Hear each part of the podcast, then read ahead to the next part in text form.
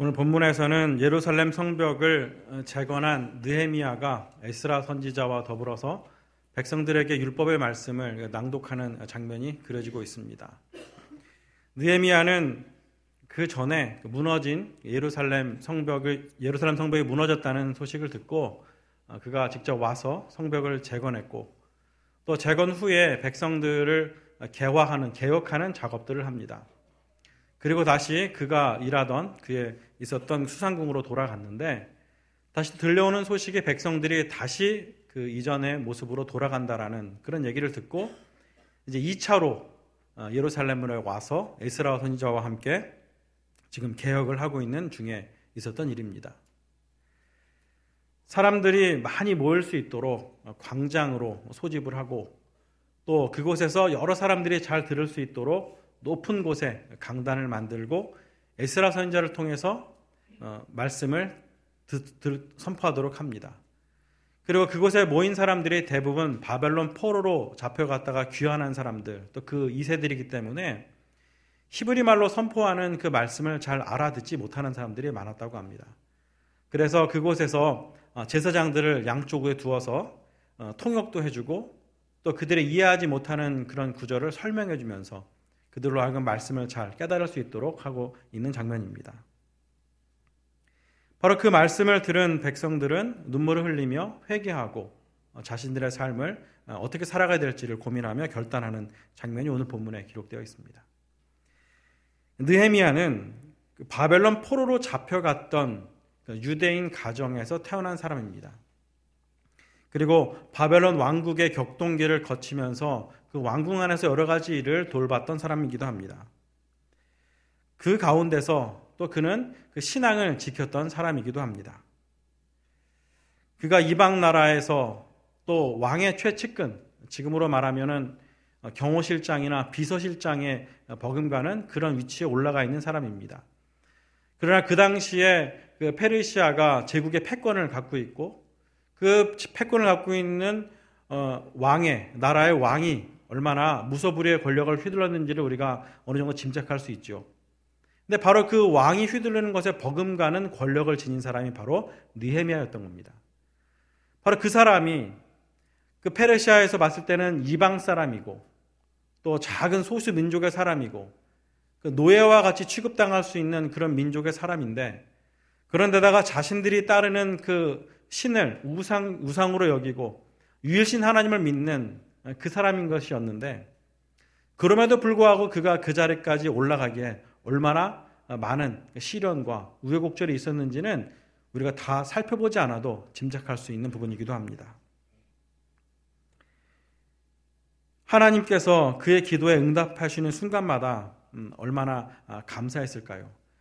그것이 이루어지기 어렵다고 느끼는 것만큼 그것을 이루신 하나님께 올려드리는 감사의 찬양은 그 어떤 것보다도 감격스럽고 벅찬 일이었을 것입니다.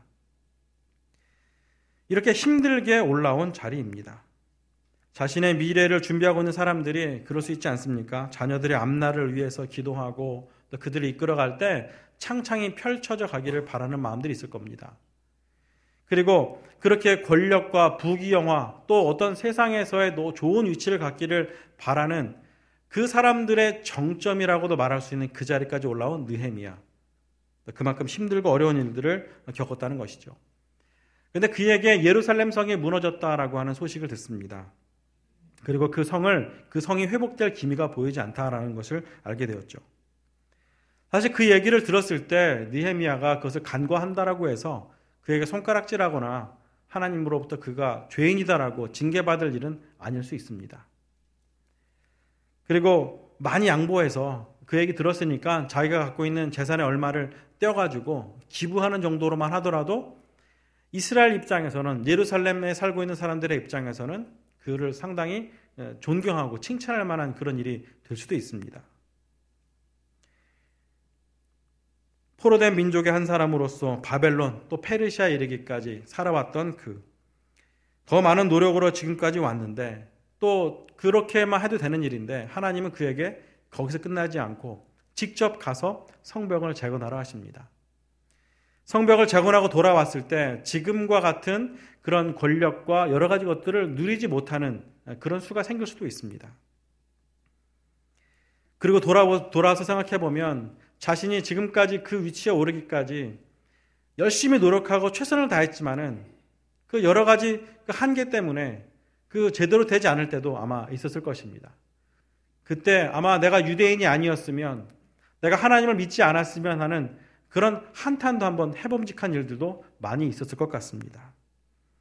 그런데 그가 예루살렘 성이 회파되었다는 소식을 듣고 주님 앞에 엎드려 기도합니다. 무려 4개월 동안 이 한 가지 기도 제목을 가지고 하나님 앞에 통해 자복하는데 이스라엘과 예루살렘의 죄를 용서해 달라고 간구하는 동시에 자신의 죄를 용서해 달라고 자신의 죄로 말미암아 민족이 그렇게 되었음을 통해 자복하며 무려 4개월 동안 기도를 합니다. 그리고서는 주님이 주신 비전을 따라서 그는 예루살렘을 향하여 갑니다. 그리고 52일 만에 성벽을 완공을 했던 것입니다. 우리도 이렇게 바라던 일을 간구하며 하나님의 은혜로 이루어갈 때가 있습니다. 오늘 우리 추수감사절 예배를 드리면서 그동안 우리에게 베푸신 은혜를 또 감사의 내용들을 한번 상기해 볼 수 있을 것입니다.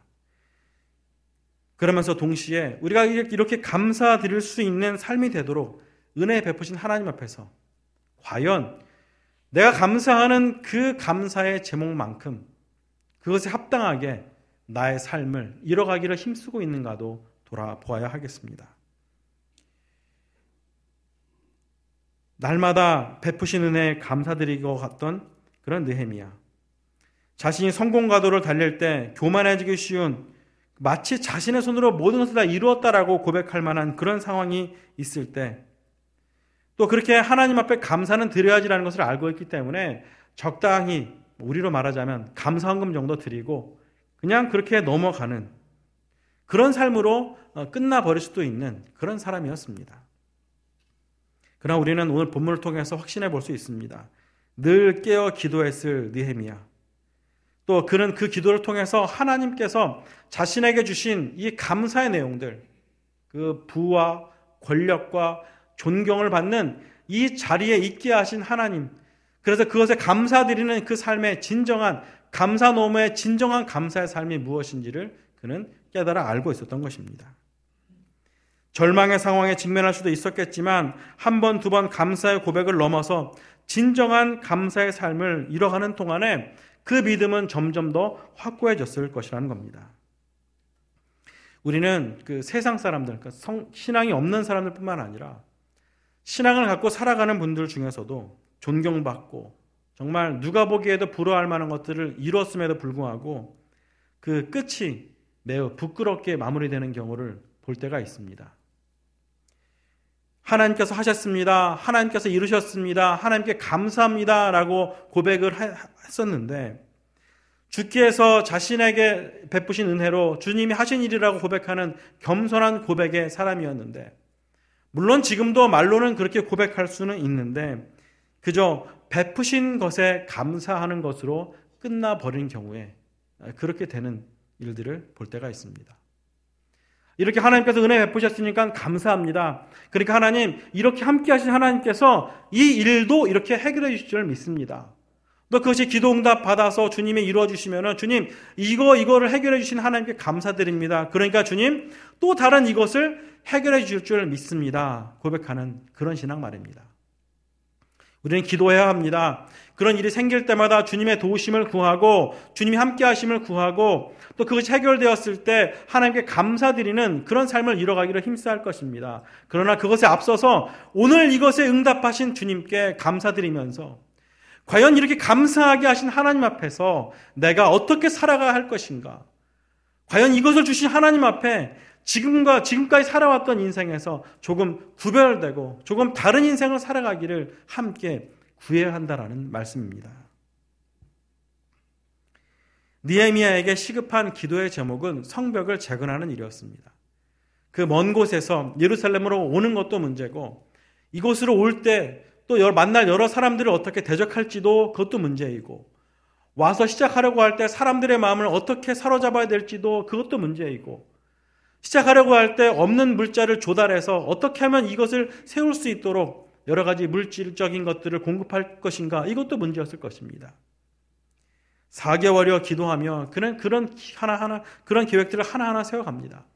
그리고 주님의 선하신 도신 선하신 손의 도심으로 말미암아서 하나하나 이뤄갑니다. 그리고 52일 만에 성벽이 재건되었습니다. 매우 극적으로 기적과 같은 일을 보여주시는 하나님, 그 주님께서 재건하게 하신 것입니다. 그리고 느헤미야는 그것에 응답하신 주님께 감사드리며 그것에 합당한 삶을 이뤄가는 것입니다. 그것은 바로 예루살렘의 회복이었고 예루살렘의 회복을 통한 이스라엘 나라의 회복, 나아가 하나님 나라의 회복에 있다는 것이었습니다.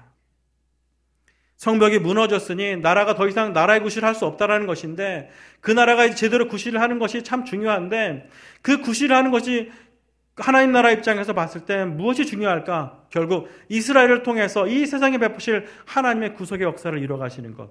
거기에 있었다는 겁니다. 바로 자신에게 주어져 있는 여러 가지 권력과 명예와 재물과 여러 가지 것들이 바로 그것을 위해서 사용되는 것이구나 다시 한번 고백할 수 있었다는 것이죠. 내가 잘 되기를 기도할 수 있습니다. 자녀들의 번창하기를 기도할 수 있습니다. 수능 시험 잘 봐서 좋은 대학 들어가고 좋은 대학 들어가서 좋은 직장 얻고 또 그렇게 살아가기를 바랄 수 있습니다. 우리는 그것을 위해서 기도해야 합니다. 간구해야 합니다. 저는 늘 기도합니다. 제가 적어도 제가 섬기는 교구의 그 학생들이 다 좋은 대학을 가서 돈도 많이 벌어서 재벌도 그 중에 많이 나오고 세상에서 대통령이든 뭐 그 위대한 인물이 많이 나오길 바랍니다. 그리고 그들에게 꼭 약속을 합니다. 너희들이 대통령이 돼서 취임 연설할 때 꼭 하나님 다음에 내 이름을 얘기하라고. 그리고 너희들이 돈을 많이 벌었을 때 나중에 내가 담임하는 그 교회 교회 건물을 지어줘야 된다고. 다들 약속을 했습니다. 그러나 중요한 것은 아무도 기억을 못하고 있다는 것이죠.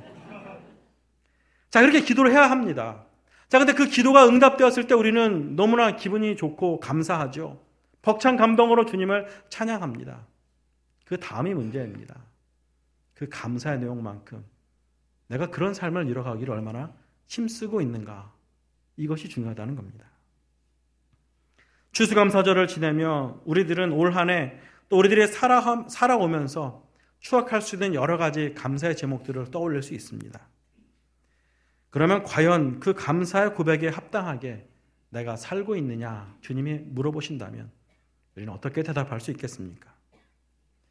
하나를 감사드리며 또 다른 것을 채우시기를 바라고 하나의 바램이 이루어지면 또 다른 바램을 채우는데 급급하는 감사 그런 기도를 올리고 있지는 않은지 돌아보셔야겠다는 겁니다. 11절 이하에서는 율법을 받은 백성들이 눈물을 흘리며 통해 자복하고 있습니다. 그런데 에스라와 느헤미야는 그저 울고만 있지 말고 회개만 하지 말고 이제 여호와로 인하여서 기뻐하라 즐거워하라라고 말합니다. 그리고 가지고 있는 것을 나누라라고 말씀합니다. 다시 말하면 은혜를 받았으면은 그 감사 드렸으면은 은혜의 자리, 감사의 자리에만 머물고 있지 말고 그것을 통해서 하나님의 행하실 일들을 기대하며 나아가 승리하는 인생을 살아가라 라는 말씀입니다. 우리나라 1800년대 후반에 복음이 막 전해져, 전해졌을 그 시기였습니다. 법적으로 양반과 그 양반과 같은 그런 신분 계층이 이제 없어진 그런 상황이었지만은 여전히 그 노비라든지 그런 천한 신분을 그 천시하고 함께하지 않으려고 하는 그런 사회적 분위기가 아직 남아 있을 그때였습니다. 노비보다 더 천대받던 신분인 백정이 있습니다. 그 백정 그 박씨라는 사람이 살고 있었습니다. 그 사람은 자신이 백정이라는 신분을 그 아들에게 물려주고 싶지 않았습니다. 그래서 그 아들 봉출이라는 그 아들을 당시 그 무어 선교사님이 섬기시던 예수교 학당에 보냅니다. 그리고 거기서 신학문을 배우게 합니다. 그런데 어느 날 박 씨가 전염병에 걸려서 죽게 생겼습니다. 그 어떤 약도 구하기가 어렵고 또 백정이고 또 가난한 집이고 하기 때문에 치료 방법을 찾지 못해서 안타까워하고 있었는데 그 소식을 무어 선교사님이 듣고서는 그 당시에 재중원 원장으로 있었고 또 고종 황제의 그 어, 시의로 계시던 에비슨을 모셔옵니다. 근데 그 백정, 노비보다도 천대받는 그 백정, 인격적으로 누군가가 대우해주면 오히려 그것이 어색하게 느껴졌던 백정의 신분인 자신을 정말 서양 선교사님 두 분이 오셔가지고 열심히 그를 치료해 줍니다. 마음과 정성을 다해서 치료한 결과 그가 이제 죽을 고비에서 넘어가 건강을 되찾습니다. 그것이 고마워 그가 신앙을 갖게 되고 교회 출석을 합니다. 그리고 그 아들은 그 에비슨 선교사님을 찾아가서 이 아들이 학교를 마치고 나서 이제 서양 의술을 배울 수 있도록 가르쳐 달라고 글을 보냅니다. 그리고 그것에 감동하여 이제 교회를 다니게 되면서 이 박 씨는 박성춘이라는 이름을 얻습니다. 그리고 무어 선교사님이 그 당시에 섬기고 계셨던 곤당골 교회에 출석을 합니다. 그러나 이 곤당골 교회는 그 주로 양반들이 출석하고 있던 교회였습니다. 아, 그럼에도 불구하고 이 박성춘이라는 분은 열심히 자신과 함께 지내던 그 백정들을 대상으로 전도를 합니다. 곤당골 교회 양반들이 많은 교회에 백정들이 늘어나기 시작하니 양반들의 마음이 이렇게 편하지가 않습니다. 무어 선교사님 아무리 가르치지만은 양반들은 더 이상 백정들과 함께 있을 수 없다라고 하면서 그 나와서 홍문동에 홍문석골 교회를 세웁니다. 그리고 그곳에서 따로 예배를 드립니다. 이후에 1898년이 되자 박성춘이 그 출석하던 곤단골 교회가 화재가 나서 소실되어 버렸습니다. 결국 그 홍문석골 교회와 통합하여 예배 드리게 되었죠. 그리고 1905년에는 인사동에 있는 인사동으로 예배처소를 옮기면서 오늘의 승동교회가 되었습니다. 예수님의 사랑으로 자신을 돌봐준 것에 대해 감사하는 마음으로 주님을 알게 된 그분은 그 마음으로 그치지 않고 감사한 마음으로 출석하고 감사한 마음으로 복음을 전하기 시작했던 겁니다. 감사한 마음으로 교회를 섬기고 나아가 그 감사한 마음을 담아서 만민 평등이라는 기치를 담아서 백정 해방 운동에 나서기 시작합니다. 1895년에는 더 이상 백성, 백정을 차별하지 말라라고 하면서 연설을 하고 또 칙령을 만들어 배포하고 방을 붙이기까지 합니다. 그리고 1898년에는 독립협회가 주관하는 그 만민 공동회에 나가서 그와 관련된 연설을 하기도 했습니다. 이렇게 자신에게 주어진 것에 대한 감사의 내용을 가지고 그것으로 그치는 것이 아니고 그 감사한 마음으로 내가 어떻게 주님의 영광을 위해 살아갈까 고민한 그 삶의 모습이라고 할 수 있습니다. 1911년에는 그 양반들과 더불어 예배를 드리던 그 교회에서 박성춘은 압도적인 표차로 장로로 선출이 됩니다. 한편 그의 아들 봉출은 이제 아버지가 서양이라는 이름으로 바꿔줍니다. 박서양이라는 이름을 받고 에빗은에게 찾아가서 서양 의술을 배우고 우리나라 최초의 서양 의사가 되었습니다. 박서양은 1908년 일제 강점기에 그 오성학교, 또 휘문학교, 중앙학교에서 물리와 화학 선생 화학을 가르쳤고 또 이후에는 세브란스 그 의대에서 학생들을 가르치고 또 간호사 양성소에서 또 교수로 재직을 합니다. 자, 이 정도 됐으면은 하나님께서 하나님을 믿는 예수 그리스도를 섬기는 사람으로서 감사할 것이 넘치는 기도 제목을 모두 다 응답받은 그런 사람이 될 수 있지 않습니까? 그런데 거기서 끝나는 것이 아니었습니다. 그것에 대한 감사한 마음을 갖다 보니 이 박서양은 독립운동을 하기로 마음을 먹습니다. 그리고서 만주로 망명하여서 그곳에서 학원을 운영하고 또 병원을 지어서 사람들을 돌봅니다. 근데 거기서 끝나지 않고 그는 독립군들을 독립군들과 함께 다니며 지금의 군의관과 같이 독립군 대열에 합류해서 이 나라 의 민족을 위해서 헌신하는 인생을 살다가 주님 나라에 이르렀습니다. 추수감사절을 보내며 우리에게 베푸신 하나님의 은혜를 생각해 보십시오. 지난 한 해 동안 또 나의 평생에 가장 감격스러웠던 일은 무엇입니까? 그런데 그 감격스러운 일, 감사드릴 그 일만큼 합당하게 내가 나의 인생을 살아가고 있는지 돌아보시기 바랍니다.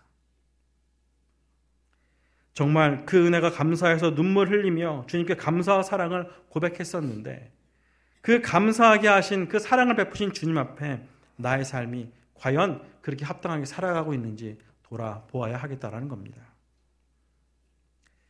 약 10여 년 전이었습니다.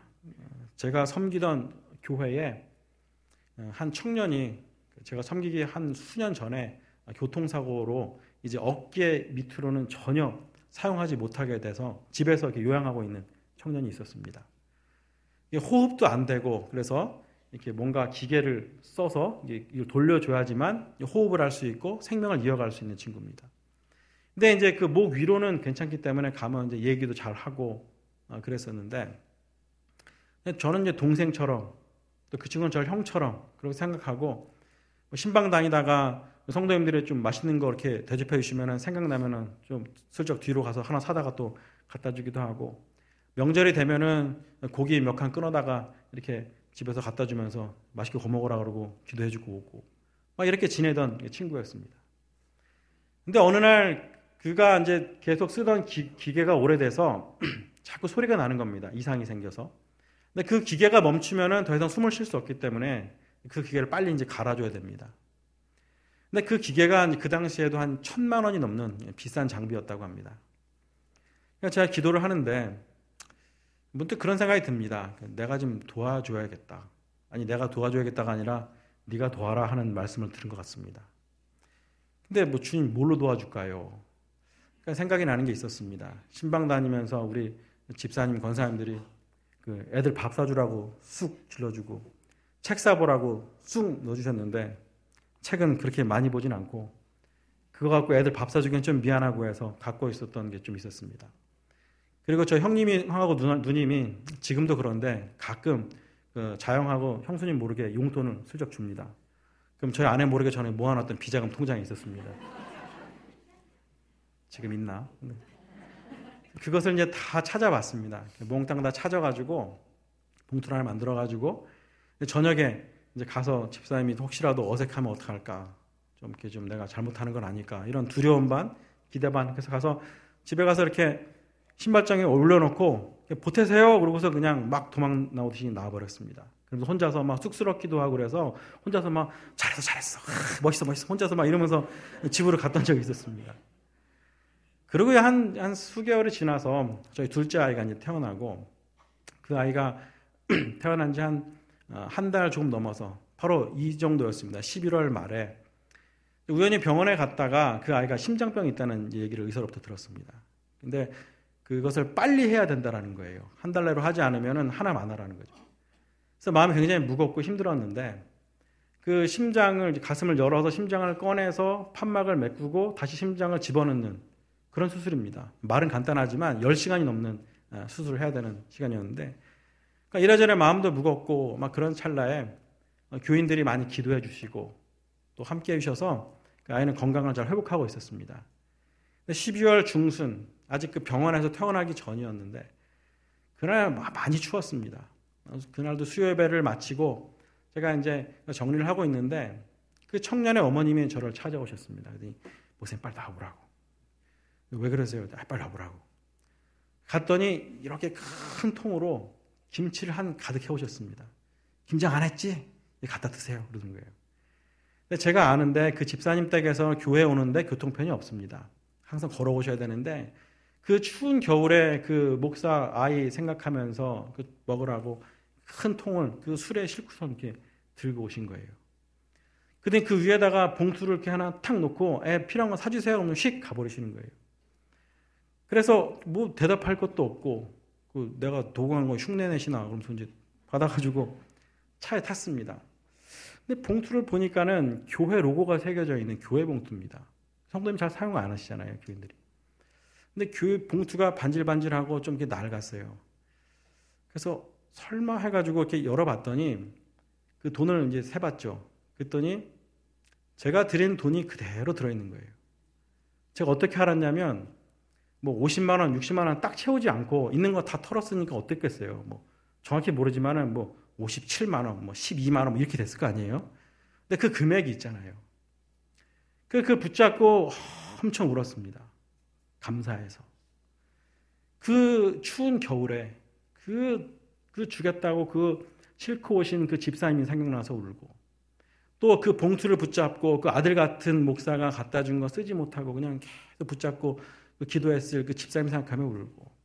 그러니까 목사네 그 아이가 그렇게 됐다라고 해서 그 자기 아이처럼 그렇게 가슴 저리면서 기도하셨을 집사님 생각하면서 엄청 울면서 집에 돌아왔던 적이 있었습니다. 그때 그 마음을 항상 생각하면서 하나님께 저는 감사를 드립니다. 또 이맘때가 되면은 10년이 넘었지만은 똑같은 마음으로 이렇게 고백할 수가 있습니다. 그런 교회에서 그런 분을 만나게 하신 하나님께 감사를 드렸습니다. 그리고 그렇게 감사하게 하신 하나님께 제가 어떻게 교회와 성도들을 섬겨야 될지를 알게 하신 그 주님 앞에서 그렇게 주님, 그 집사님께서 제게 보여주신 그 사랑을 좀 흉내내려고 이렇게 살아가고 있습니다. 우리들에게 베풀어 주신 하나님의 은혜를 새겨 보십시오. 하나님 아버지께서 우리들의 삶 속에서 베푸신 감사의 내용을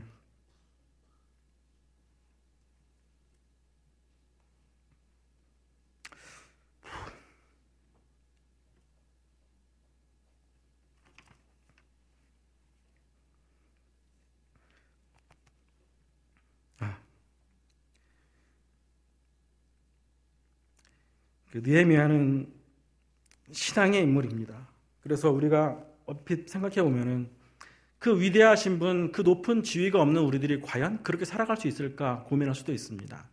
그러나 이미 우리의 삶의 순간순간에 우리가 살아가는 범사에 주님이 베푸시는 사랑이 크다는 것을 기억하십시오. 그것에 감사드리며 살아가시고 감사하게 하신 하나님 앞에서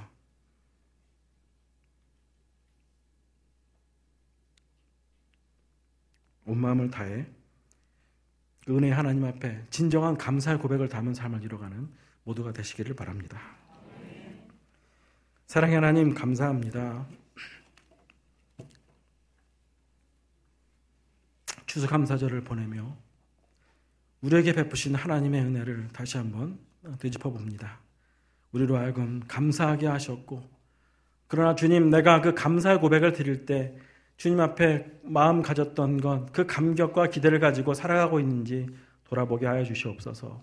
느에미아처럼 또 박성춘과 같은 그런 분들처럼 우리가 살아갈 수는 없다 하더라도 우리의 삶에 그곳에서 바로 그 마음과 그 사랑으로 살아갈 때에 주님의 사랑이 우리를 통해 증거되고 감사 너머의 진정한 감사의 고백과 그 삶에 이루어져가 주의 사랑과 은혜가 우리의 삶을 통하여 그리스도의 향기가 되어 증거될 수 있음을 마음속에 믿으며 살아가는 모두가 되게 하여 주시옵소서. 예수님의 이름으로 기도드리옵나이다.